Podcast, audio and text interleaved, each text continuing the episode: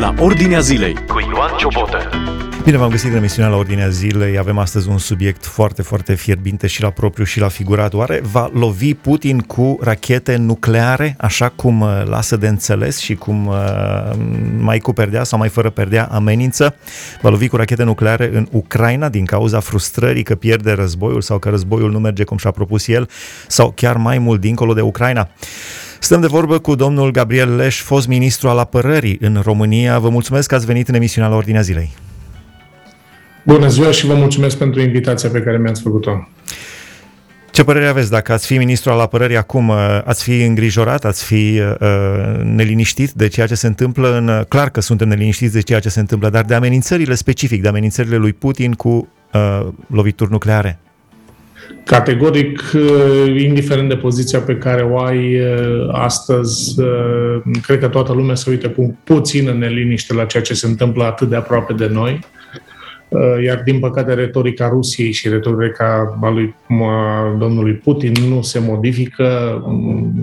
Asta este un, asta este un aspect care ne dă de înțeles totuși că această campanie militară merge extrem de prost.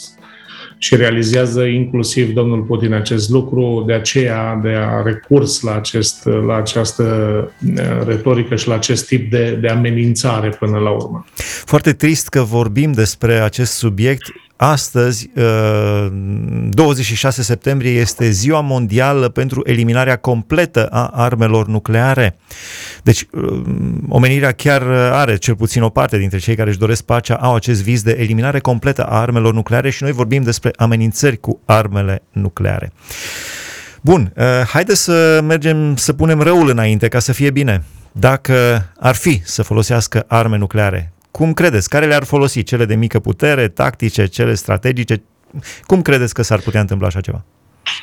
Este foarte greu să, să dau un astfel de răspuns aici și îmi doresc categoric, ca și toată populația, să nu existe utilizarea unui astfel de, de um, um, arsenal, fie că vorbim despre arme tactice cu încărcătură nucleară, fie că vorbim de, de lucruri foarte, de, de rachetele foarte mari. Totuși vorbim și în acest scenariu, în, în scenariul unei, unei rachete tactice, de exemplu, dar cu încărcătură nucleară, vorbim totuși de urmări cataclismice, adică indiferent că discutăm despre, despre suprafețe foarte mari sau unele mai reduse. Ceea ce cred totuși este că utilizarea armamentului nuclear nu cred, indiferent de câtă nebunie are în acest moment Putin în, în mintea lui, nu cred că este posibilă pe teritoriul unei țări NATO, ci doar o astfel, un astfel de scenariu posibil îl văd mai degrabă undeva în Ucraina, dar care cred că în acest moment al, ar atrage un răspuns destul de ferm din, part, din partea NATO. Probabil nu neapărat în prima fază tot nuclear. Spune Putin că în cazul că Rusia, integritatea Rusiei este amenințată, va folosi toate sistemele disponibile și, spunea el, nu blufez sau nu, aceasta nu este o cacealma.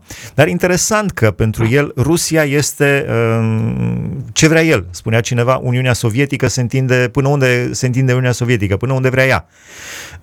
El acum desfășoară un referendum în zonele Donbass și Lugansk din estul Ucrainei ca să le alipească la Rusia. Referendum în care soldații merg din casă în casă, din ușă în ușă, cu mitraliera, cu automatul în spate și îi pun pe cetățeni să voteze.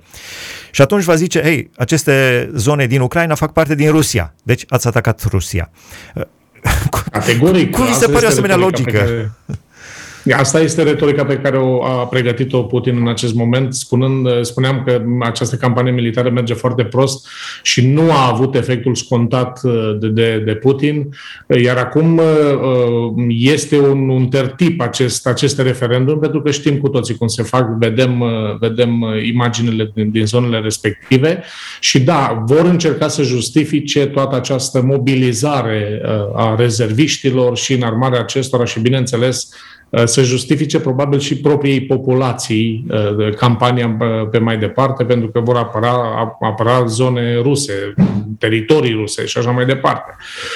Mi-este foarte greu să cred, să, să văd și să, să, să spun dacă în acest moment Putin blufează sau nu. Dacă îmi permiteți, din păcate am ajuns în situația în care ne dăm seama că ne jucăm cu cu ideea de armă nucleară și cu, cu uh, o, astfel de, o astfel de chestiune care este atât de, de importantă ca și într-un joc de, nu știu, de poker probabil sau de, de table, habar nu am. Lucrurile sunt uh, extrem de complicate. Uh, este o operațiune din punctul meu de vedere psihologică de, de descurajare și a populațiilor uh, care cred uh, că dorește Putin să, să pună presiune pe zona politică și să, să găsească soluții Soluții, soluții diplomatice. Ceea ce pot să vă spun că trebuie urmărită pacea din punctul meu de vedere cu orice preț și în acest moment cred că toți liderii europeni ar trebui să, să lase tot ceea ce fac sau nu fac, dacă îmi permiteți, și să, să urmărească pacea, să pună pe masă toate, toate capacitățile lor diplomatice și să, să, să existe o negociere care, din păcate, în această situație, este foarte probabil că se va face, se poate face o pace în acest moment, probabil nu fără compromisuri. Este foarte interesant de văzut care va fi nivelul compromisurilor, dacă se va ajunge la La așa ceva. Da, vorbiți despre pace și eu cred la fel, cred că acest război putea fi prevenit dacă se dorea într-adevăr pacea. Începând de la americani, președintele Biden așa înainte este. de război așa urla este. pe toate canalele că el știe că Rusia va ataca Ucraina. Bun, și ce ai făcut? Trebuia să-ți trimiți toți diplomații să negocieze cu Putin. Pe vremea uh, când era Angela Merkel, cancelara Germaniei, și Donald Trump, președinte al Statelor Unite, Putin a fost ținut în, în uh, stand-by, așa, în lesă, ca să mă exprim așa. Dar cât ce au venit uh, ceilalți la putere în America, au dezlănțuit câinii războiului și unii și alții. Da, dar pacea ne-o dorim în acest moment. Un, uh, da, un lucru... Un lucru interesant, citeam în presa internațională, sateliții de spionaj și de supraveghere n-au detectat mișcări foarte mari în jurul silozurilor de rachete nucleare a rușilor, pentru că acolo trebuie făcută o împerechiere între rachetele nucleare cu platformele de pe care se lansează sau bombele tactice. Deci ideea este că deocamdată se pare că doar blufează Putin. Este, este foarte conștient Putin că orice mișcare a lui de un milimetru pe această zonă este una care îl duce în, în, în zona care nu, nu-și mai permite să, să aibă drum de întors. Este conștient că fiecare mișcare a lui este urmărită în acest moment. Vom vedea ce se întâmplă mai departe. Categoric, o astfel de, de acțiune a Rusiei în acest moment va avea un răspuns, din punctul meu de vedere, din ceea ce văd eu acum, din păcate, și din partea NATO și a Uniunii Europene și așa mai departe. Să nu uităm că în acest moment Uniunea Europeană nu recunoaște și nu cred că va recunoaște referendumul făcut în nicio zonă a Ucrainei. Vedem care sunt lucrurile care, care se vor, cum, cum se vor desfășura lucrurile pe mai departe. La, la acest moment, așa cum spuneați, nu cred că are curajul să facă nici cel puțin o mișcare pe acea zonă. Dacă o va face și categoric țările NATO, occidentale, Europa și așa mai departe, vor afla acest lucru în, în secunda doi, mi-e foarte greu să mă gândesc la un, la un posibil scenariu. Am trecut cu toții care suntem născuți înainte de nouăsprezece optzeci și șapte, am trecut prin uh, catastrofa nucleară de la Cernobâl din nouăsprezece optzeci și șapte și mi-amintesc cum, uh, cred că eram la liceu atunci și primeam pastile de iod la școală. Uh, deci, ce și a fost un accident, atunci a fost totuși un accident, nu a fost campanie militară. Mi-l aduc și eu aminte, aveam doisprezece anișori. Dar astăzi vorbim totuși de o, de o campanie militară care este destul de complicată. Ca fost ministru al apărării în România, cum ați vedea situația României? Este o situație foarte ingrată, suntem oarecum pe linia frontului. Cum vedeți situația României în, această, în aceste vremuri, în această atmosferă? Parcă tot mai tulbure, cu cât ne rugăm mai mult pentru pace, parcă pacea se îndepărtează. Cum vedeți situația României? Este una destul de dificilă din această perspectivă. Nu mai vorbesc că s-au suprapus atâtea crize, fie că vorbim de cea energetică și de altă natură, economică, inflație și așa mai departe. Dar este o situație care necesită toată, tot efortul nostru, atât diplomatic cât și uh, uh, prezența noastră de spirit și din punct de vedere al declarațiilor. Trebuie să fim extrem de atenți ceea ce se întâmplă uh, pe zona aceasta. Avem garanții de securitate pentru că discutăm totuși de structura NATO și de, de, de, de țările care, aliate care sunt unanim împotriva Rusiei vis-a-vis de campania pe care au făcut-o împotriva Ucrainei. Dar să nu uităm totuși, așa cum spuneați dumneavoastră, suntem tocmai în buza războiului. Suntem la graniță cu țara care în acest moment este atacată, suntem flancul estic. Este foarte greu să, să, să imaginez un scenariu în care ar începe un posibil conflict sau un răspuns al, al NATO împotriva Rusiei după, după ce aceasta va fi folosit arma nucleară, fie ea tactică de mică dimensiune, pentru că totuși va crea, așa cum am spus, scenarii cataclismice de, vis-a-vis de, de zonele pe care vor fi lovite și nu numai. Orice detonare a unei arme nucleare acum în Ucraina sau în altă parte, detonare neintenționată, de, de, detonare intenționată, deci nu accidentală, deschide cutia Pandorei. Deci... Așa cred și eu și da, există o neliniște, cu toate că nu... M- Suntem creștini, practicanți, credem în puterea lui Dumnezeu și știm că El este în control, în controlul istoriei, dar dincolo de aceste, de aceste aspecte, cred că fiecare dintre noi ne gândim la, la viitorul nostru, al copiilor noștri și așa mai departe. Dar asta nu înseamnă că, spuneați dumneavoastră mai înainte, cu, cu toate că ne rugăm pentru pace, să încetăm să ne rugăm pentru pace, să continuăm să ne rugăm pentru pace și pentru ca Dumnezeu să, să oprească aceste, aceste lucruri care se întâmplă atât de grave în jurul nostru și lângă noi.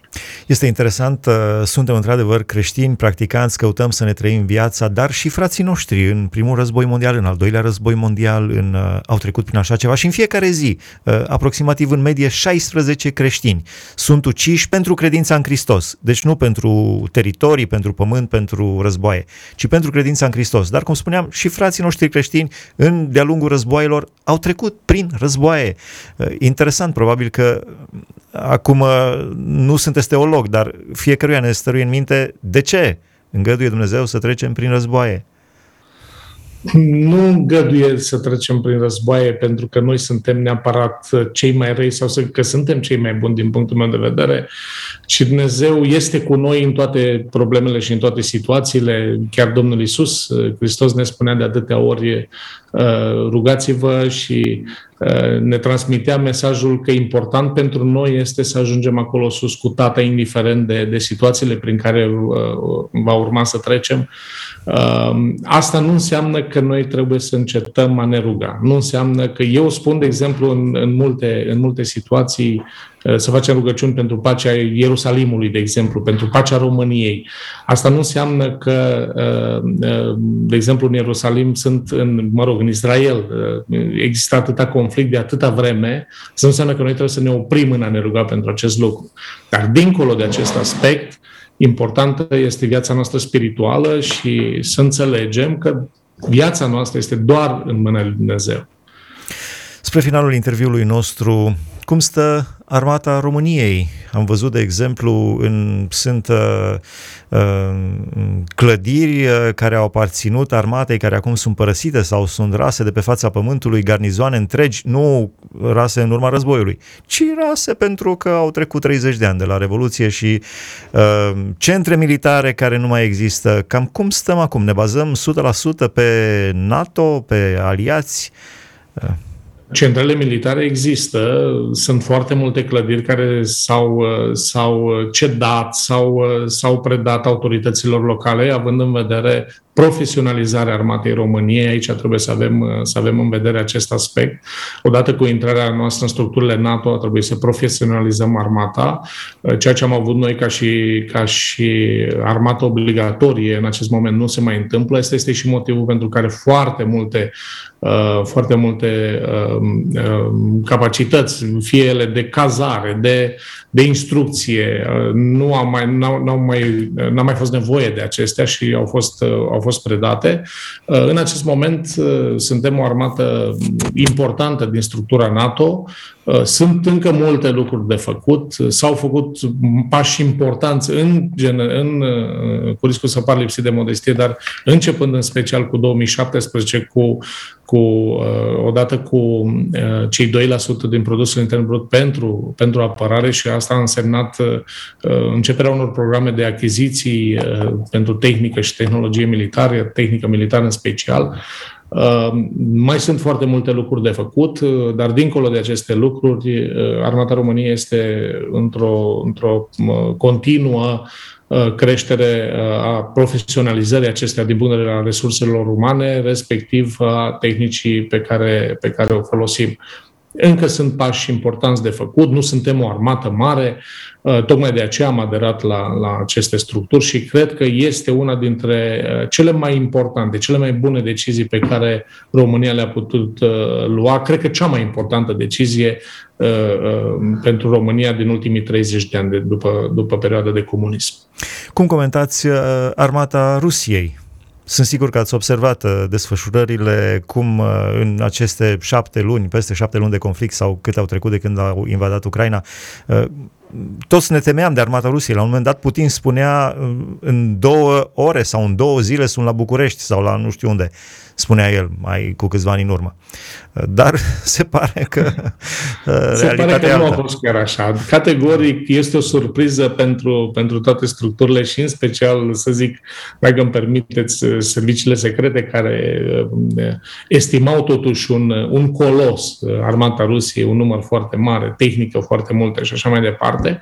Ne dăm seama că, totuși, nu știu, corupția, lipsa de tehnologie nouă, lipsa de tehnică nouă, pentru că, așa cum spunea și dumneavoastră, ei sperau ca și la Kiev să ajungă în paste de defilare și să nu aibă nicio problemă și probabil că lucrurile decurgeau altfel. Cine știe ce se întâmpla în condițiile în care le reușea acest, acest lucru.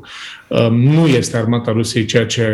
Ceea ce credea toată lumea, din păcate. Asta nu înseamnă că trebuie să ne culcăm cu, pe, pe ureche și să, să spunem că uh, uh, armata este slabă și așa mai departe. Nu sunt, uh, eu mă bucur când văd, de exemplu, și în zona, mă rog, de presă, pentru că nu mai beneficiez nici eu de informații uh, importante pe partea de securitate. Să văd că există totuși anumite reveniri ale, ale armatei Ucrainei în anumite zone și asta este un lucru bun. Dar să nu stăm totuși foarte liniștiți, pentru că există totuși un, un ascendent al, al puterii. Dincolo de acest aspect, chestiunea pe care am discutat-o astăzi este totuși o putere nucleară și în nebunia lui, lui Putin, iertați-mi această, această exprimare, dar asta este, cred. Cred că toată lumea crede. Trebuie să nu ajungem să, să, să vedem ce înseamnă puterea nucleară a, a Rusiei. Da, Dumnezeu să ne ferească. La final, în treizeci de secunde, un minut, ce încurajare aveți pentru cei care au urmărit această emisiune? În acest moment nu văd posibil un, nu văd posibil un atac împotriva unei țări NATO. Categoric, un atac nuclear asupra Ucrainei, asta nu ne liniștește foarte tare, pentru că, așa cum spuneam, suntem la, suntem la graniță cu această țară și probabil că acest lucru va însemna un, un, un răspuns din partea NATO, categoric, nu neapărat tot nuclear, probabil convențional. Sperăm să nu vedem scenariile, scenariile posibile. Dincolo de acest aspect, să fim cu, cu ochii, cu mintea noastră, cu inima noastră țintiți spre Dumnezeu și să înțelegem că istoria este în mâna Lui. Mulțumim frumos, a fost împreună cu noi domnul Gabriel Leș, fost ministru al apărării în România. Am discutat despre amenințările tocmai pregnante ale președintelui Rusiei, Vladimir Putin, de utilizare a unor lovituri nucleare. Mă rog, sunt amenințări mai voalate, mai cu perdea, dar în direcția respectivă bat aceste amenințări și lumea deja vorbește. Mulți sunt îngroziți de posibilitatea unui atac nuclear. Am vorbit despre aceste lucruri, dar rămâneți cu încurajarea că istoria este în mâna lui Dumnezeu, așa cum spunea invitatul nostru. Această emisiune o puteți urmări și pe YouTube, pe Facebook. Dumnezeu să vă binecuvânteze! Ați ascultat emisiunea La Ordinea Zilei cu Ioan Ciobotă.